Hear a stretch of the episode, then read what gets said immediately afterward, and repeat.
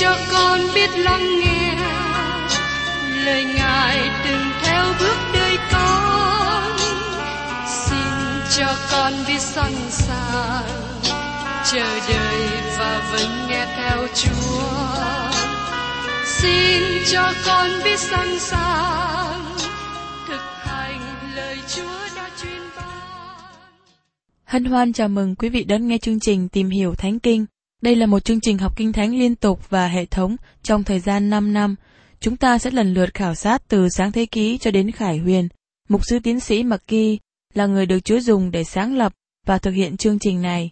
Ông tin rằng lời của Đức Chúa Trời có khả năng đáp ứng mọi nhu cầu cho tất cả mọi người trên thế giới, không phân biệt chủng tộc, văn hóa, trình độ tuổi tác hay phái tính. Ước mong quý vị theo dõi liên tục và giới thiệu cho thân nhân bạn hữu cùng đón nghe. Kính chào quý vị và các bạn. Hôm nay trước khi chúng ta cùng nhau tìm hiểu đến trong ngôn đoạn 22, tôi xin tiếp tục với các bạn tìm hiểu phần cuối của trong ngôn đoạn 21 mà chúng ta đã tìm hiểu kỳ trước đây. Kính mời các bạn cùng xem ở trong trong ngôn đoạn 21 câu 27. Của tế lệ của kẻ ác là một vật cướm giết, phương chi họ đem đến mà có ác tưởng. Kẻ ác là người không thờ kính Đức Chúa Trời và không đến với Đức Chúa Trời trong phương cách của Ngài.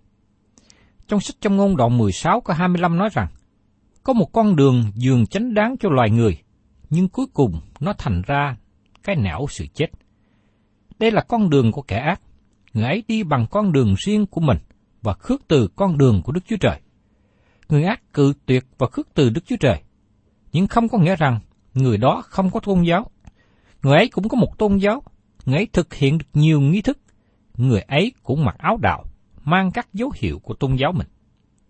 Đức Chúa Trời nói rằng, của lễ của người ác như thế lấy làm cúm ghét cho Ngài. Hay nói cách khác, Đức Chúa Trời không nhận của lễ như vậy. Và tiếp đến chúng ta cùng xem ở trong trong ngôn đoạn 21, câu 28-29. Chứng giả dối sẽ hư mất đi, nhưng người hay nghe theo sẽ nói được mãi mãi. Các tự làm mặt chai mài đá, còn người ngay thẳng làm vững đường lối mình. Có nhiều nhân chứng dối khi xác sự Chúa Giêsu. Các bạn có ghét những người làm chứng dối không?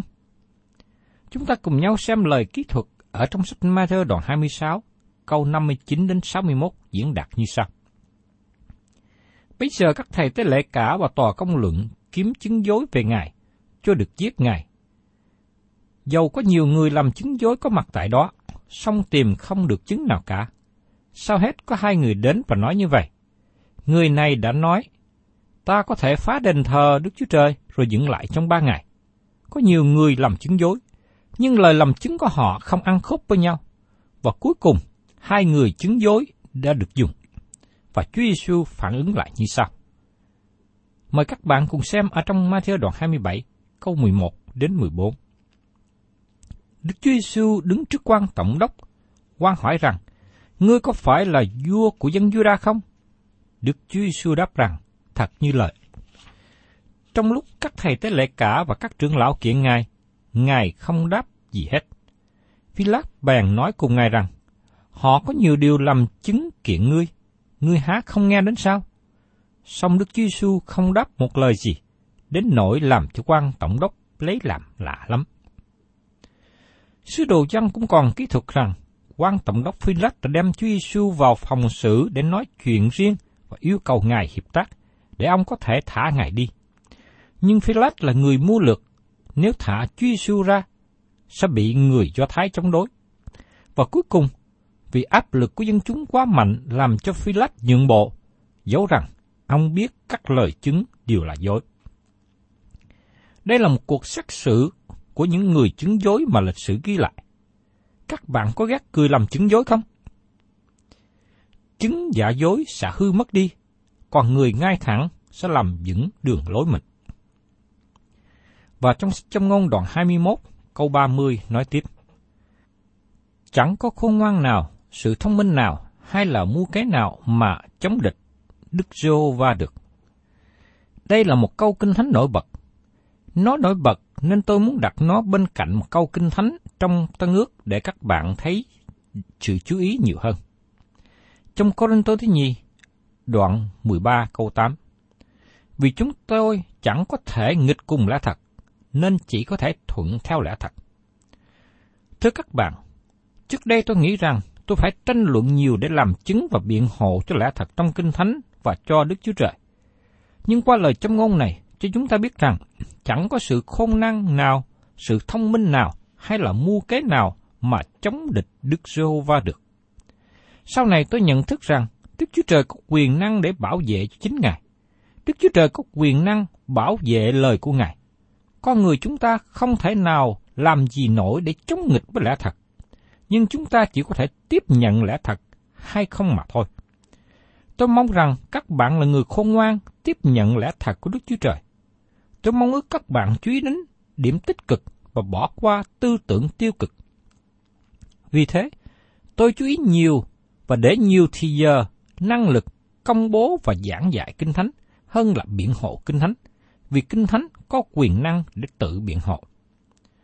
Có một người viết thơ cho chúng tôi và nói rằng Kinh Thánh không phải là lời của Đức Chúa Trời. Chúng tôi không có quan tâm và biện hộ tranh cãi với người viết thơ này, vì chính Kinh Thánh là lời của Đức Chúa Trời. Dầu rằng các bạn có chấp nhận hay các bạn không chấp nhận, thì Kinh Thánh vẫn là lời của Đức Chúa Trời. Khi một người nào thật lòng chấp nhận Chúa Giêsu là Chúa Cứu Thế, người ấy nhận biết Kinh Thánh là lời Đức Chúa Trời. Những thắc mắc về Kinh Thánh được Đức Chúa Trời giải thích một cách ổn thỏa. Và trong sách trong ngôn, đoạn 21, câu 31. Ngựa sắm sẵn về ngày tranh chiến, nhưng sự thắng trận thuộc về Đức Giô va David đã học được điều này, và ông đã viết lại ở trong sách Thi Thiên đoạn 27 câu 3. Dầu một đạo binh đóng đối cùng tôi, lòng tôi sẽ chẳng sợ. Dầu giặc giả giấy nghịch cùng tôi, khi ấy tôi cũng có lòng tin cậy vững bền. Vua Asa cũng đã học được điều này, và đã ghi lại trong sách Sử ký thứ nhì, đoạn 14, câu 11. Asa cầu khẩn Jehovah Đức Chúa Trời mình mà rằng, lại Đức Jehovah, trừ ra Chúa, chẳng có ai giúp đỡ người yếu thắng được người mạnh. Jehovah Đức Chúa Trời chúng tôi ơi, xin hãy giúp đỡ chúng tôi, vì chúng tôi nương cậy nơi Chúa. Ấy là nhân danh Chúa mà chúng tôi đến đối nghịch cùng đoàn quân này. Đức Sưu Va ơi, Ngài là Đức Chúa Trời chúng tôi, chớ để loài người thắng hơn Chúa. Thật là tốt lành khi tương cậy vào Đức Chúa Trời. Nhưng điều đó không có nghĩa rằng chúng ta không cần chuẩn bị đề phòng. Chúa Giêsu nói rằng một người đàn ông mạnh dạn cầm khí giới để bảo vệ nhà cửa và tài sản của ông ta được bình an. Nhưng nơi an toàn nhất là nương cậy vào Đức Chúa Trời. Dù các bạn có cầm vũ khí để tự vệ, nhưng các bạn cần có đức tin và tin cậy vào Chúa Giêsu hết lòng đặt niềm tin vào Ngài. Vì nương cậy vào Chúa mới là nơi nương cậy vững chắc nhất. Và thưa các bạn, chúng ta cùng tiếp đến tìm hiểu trong ngôn đoạn 22. Vua Salomon là người rất giàu sang. Ông có tiền để mua tất cả những vật chất mà ông muốn. Nhưng ngày nay, chúng ta cần suy xét và đặt lại đúng cái địa vị, vị trí về sự giàu sang vật chất. Mời các bạn cùng xem ở trong sách châm ngôn đoạn 22 câu 1. Danh tiếng tốt còn hơn tiền của nhiều, và ơn nghĩa quý hơn bạc và vàng. Từ ngữ tốt ở trong Kinh Thánh là chữ rất đáng được chú ý. Nó có nghĩa là danh tiếng tốt còn hơn tiền của nhiều. Trong ngôn này không nói về tên mà cha mẹ các bạn đặt khi mới được sanh ra, nhưng nói về danh tiếng mà các bạn có được qua việc bày tỏ về con người của chính mình. Chúng ta biết David có một nhóm người, một nhóm chiến sĩ mạnh dạng đã theo hiệp tác với ông. Họ có nhiều tên. Thí dụ như Benaja, được ghi lại trong sách Samen thứ nhì, đoạn 23, câu 20 đến 22. Lại có Benaja ở Capsian, con trai của Jehoiada, là một người mạnh bạo nổi tiếng vì các công lớn của mình. Người đã giết hai người Moab mạnh bạo hơn hết. Trong một ngày tiết kia, ấy cũng là người này đi xuống một cái hầm chứa nước có con sư tử và giết đi. Lại người cũng đánh giết một người Egypto có bộ tướng đáng sợ hãi. Người Egypto cầm nơi tay một cái giáo, còn bên cầm cây gậy xuống đón người. Người dứt cây giáo khỏi tay người Egypto, rồi dùng cây giáo ấy mà giết hắn đi. Đó là công việc của Beneza, con trai của Jehoiada đã làm. Người được nổi tiếng trong ba người tướng gan dạ kia. Trong bọn ba mươi người, Beneza có danh tiếng hơn. Thưa các bạn, qua phân đoạn này, diễn tả cho chúng ta biết rằng ông Beneza là một người có tiếng tốt hơn cả tiền bạc. Và trong sách trong ngôn, đoạn 22, câu 2. Kẻ giàu và người nghèo đều gặp nhau. Đức Rô Va đã dựng nên cả hai. Điều này có nghĩa là trước mặt Đức Chúa Trời, tất cả mọi người đều bằng nhau, nhưng không có nghĩa là mọi người đều giống nhau. Chúng ta cần lưu ý và cẩn thận điều đó. Kinh Thánh dạy rằng, tất cả chúng ta là thành viên trong gia đình nhân loại, và tất cả chúng ta đều có bản tánh si đồi, bản tánh chống nghịch với Đức Chúa Trời. Chúng ta cần bảo vệ chính mình và chúng ta không thể nào tin tưởng hết người khác. Vì Kinh Thánh nói rằng, ở trong sách công vụ đoạn 17 có 26, Ngài đã làm cho muôn dân sanh ra bởi chỉ một người và khiến ở khắp trên mặt đất định trước thì giờ đời người ta cùng giới hạn cho ở. Chúng ta đều bằng nhau khi đứng trước mặt Đức Chúa Trời trên căn bản đó. Nhưng chúng ta trở nên con cái của Đức Chúa Trời không phải vì chúng ta là con người, nhưng vì chúng ta có đức tin vào Đức Chúa Giêsu Christ. Chúa Giêsu nói với những người lãnh đạo tôn giáo thời bấy giờ, ở trong sách Giăng, đoạn 8 câu 44. Các ngươi bởi cha mình là ma quỷ mà sinh ra, còn các ngươi muốn nên sự ưa muốn của cha mình. dù lúc ban đầu, nó là kẻ giết ngươi, chẳng bền giữ lẽ thật, vì không có lẽ thật trong nó đâu. Khi nó nói dối, thì nó nói dối theo tánh riêng mình, vì nó vốn là kẻ nói dối và là cha của sự nói dối. Vì thế có hai nhóm người khác nhau trong gia đình nhân loại, con cái Đức Chúa Trời và con cái của ma quỷ. Giờ đây, chúng ta chú ý đến câu trong ngôn này nói, Đức Chúa Trời là đấng tạo hóa, và tất cả chúng ta được tạo dựng bởi Ngài, nhưng không phải tất cả chúng ta đều nhận và gọi Ngài là cha. Và trong sách trong ngôn đoạn 22, câu 3 nói tiếp, Người khôn ngoan thấy điều tai vạ và ẩn mình, nhưng kẻ ngu muội cứ đi luôn và mắc phải vạ. Các bạn có muốn trở nên người thông sáng không? Nếu muốn, xin quý vị hãy chuẩn bị cho tương lai. Ngày nay có nhiều người và nhiều cơ quan giúp đỡ chúng ta chuẩn bị cho tương lai. Chúng ta có các công ty bảo hiểm lo giúp đỡ chuẩn bị cho tuổi già. Có trại trưởng lão, họ chuẩn bị cho việc chăm sóc con cái và nhiều thứ cần thiết khác. Nhưng tôi nghĩ đến bước kế tiếp. Đó là bước gì? Đó là tương lai đời đời. Kinh Thánh nói một người ngu dại khi không chuẩn bị cho tương lai đời đời của mình. Có một chàng thanh niên chuẩn bị kết hôn với một thiếu nữ. Gia đình của họ là người giàu có. Trước ngày làm đám cưới, họ đã mua căn nhà đẹp đẽ với nhiều thứ trang bị trong nhà rất đắt tiền. Sau ngày đám cưới, đôi vợ chồng trẻ này cùng nhau đi hưởng tuần trăng mật với nhau ở nơi xa. Nhưng chẳng may, họ bị tai nạn xa hơi và cả hai đều chết, để lại căn nhà tốt đẹp. Thời gian sau đó tôi có dịp đi ngang qua căn nhà. Tôi suy nghĩ đến sự chuẩn bị của họ trong đời sống trên đất này. Cho đến ngày qua đời, cặp vợ chồng trẻ này không chuẩn bị một điều gì cho tương lai đời đời. Đó là một điều đáng tiếc cho họ. Và trong sách trong ngôn đoạn 22 câu 4 nói tiếp. Phần thưởng của sự khiêm nhượng và sự kính sợ Đức giê va ấy là sự giàu có, sự tôn trọng và mạng sống. Tôi thấy đây là phần thưởng quý báu cho người khiêm nhường và kính sợ Đức Chúa Trời. Vì thế các bạn nào là người kiêu ngạo, xin các bạn hãy từ bỏ và quay trở về sống cuộc đời khiêm nhường, kính sợ Chúa. Và trong sách trong ngôn đoạn 22 câu 6 nói tiếp, Hãy dạy cho trẻ thơ con đường nó phải theo, dầu khi nó trở về già, cũng không hề lìa khỏi đó. Chúng ta cần dạy dỗ trẻ thơ con đường nên đi theo. Đó là đi theo con đường của Đức Chúa Trời. Và cha mẹ là người trước nhất đi theo con đường này. Cha mẹ không nên dạy hay bắt ép con cái đi theo con đường cha mẹ nghĩ. Nhưng cha mẹ cần dạy con cái mình đi theo đường lối của Đức Chúa Trời mong muốn. Và tiếp đến, trong châm ngôn đoạn 22 câu 9, Người nào có mắt từ thiện sẽ được phước, vì người ban bánh mình cho kẻ nghèo khó. Người có mắt từ thiện là người để ý đến nhu cầu và hoàn cảnh của người khác đang gặp thiếu thốn, sau đó chia sẻ điều gì họ có cho người nghèo.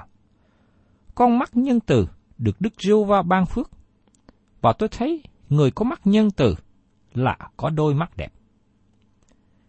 Và trong trong ngôn đoạn 22 câu 13, kẻ biến nhát nói, có con sư tử ở ngoài đó, tôi sẽ bị giết tại giữa đường. Thưa các bạn, tại đây chúng ta thấy đề cập một lần nữa về người biến nhát. Khi nghe câu này, các bạn có buồn cười không? Người làm biến có đến một trăm lý do tại sao họ không làm việc.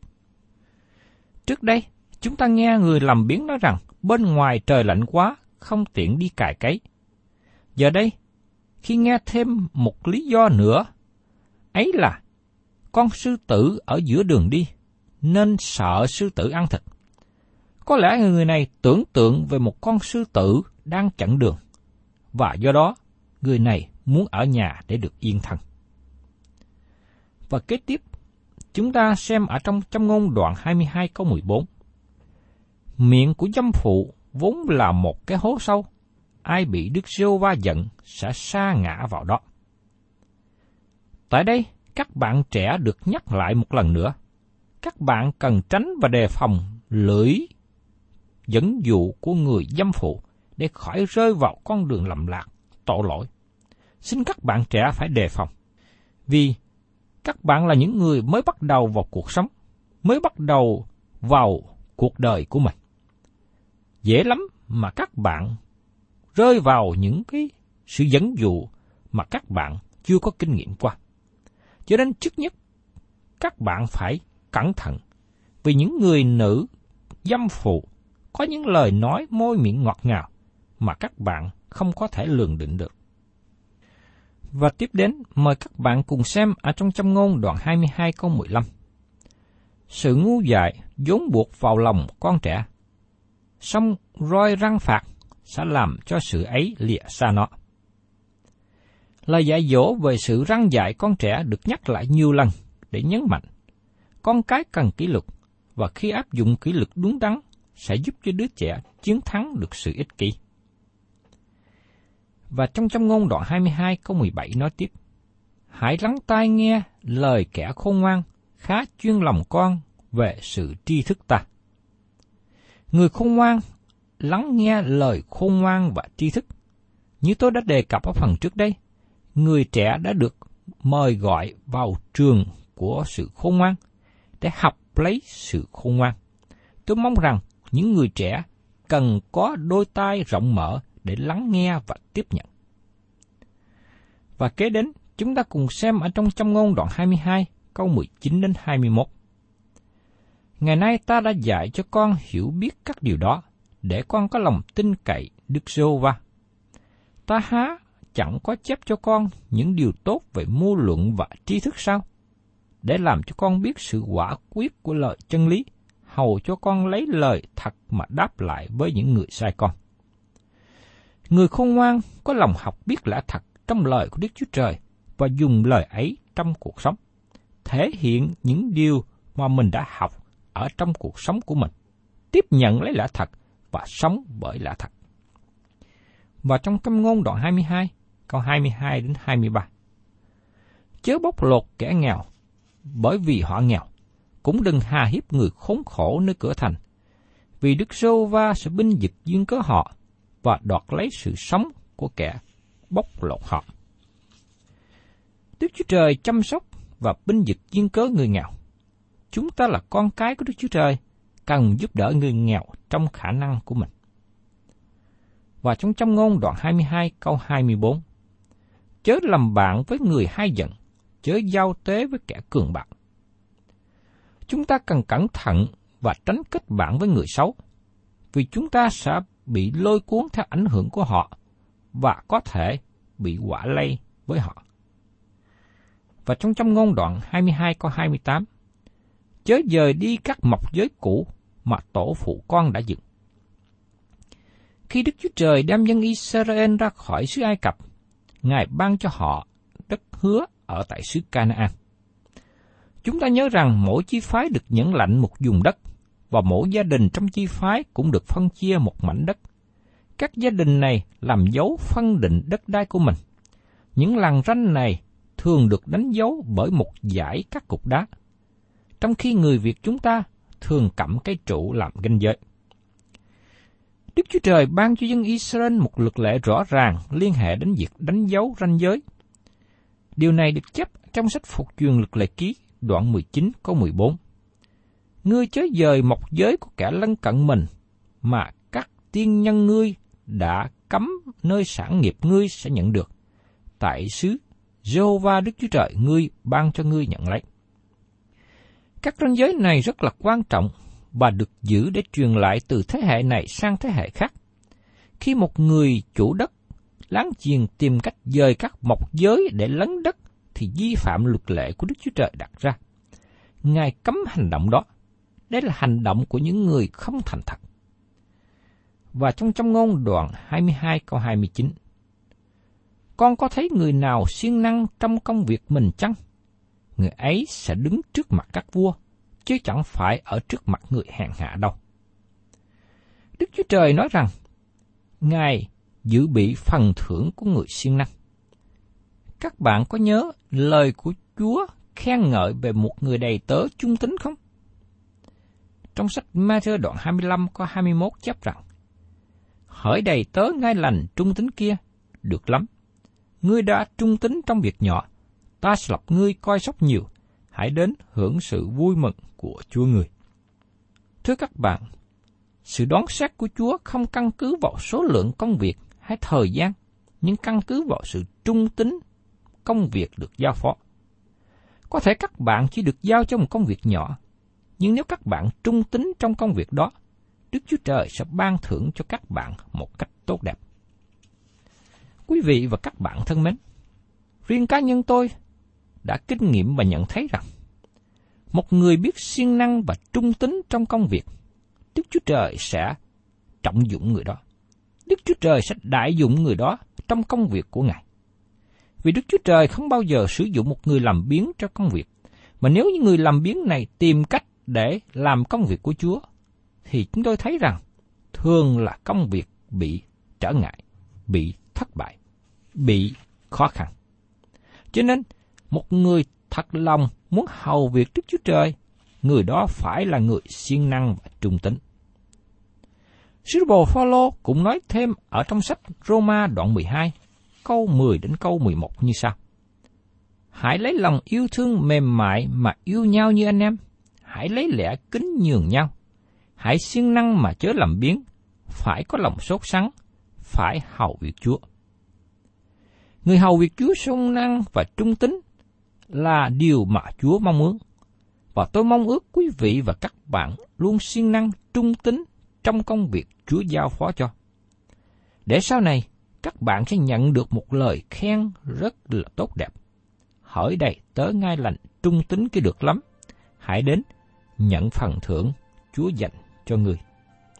Thân chào tạm biệt các bạn và xin hẹn tái ngộ cùng các bạn trong chương trình Tìm hiểu Thánh Kinh kỳ sau.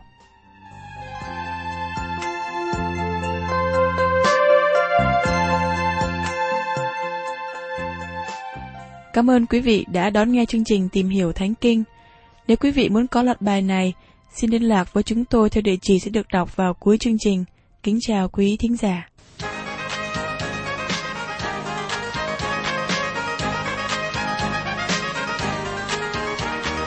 tôi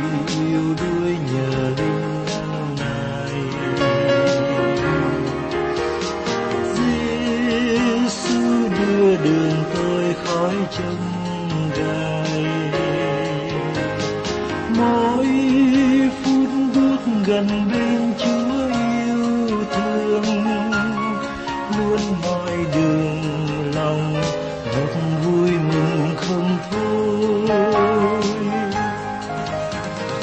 Đi với Chúa lòng luôn an bình Giêsu Christ là chân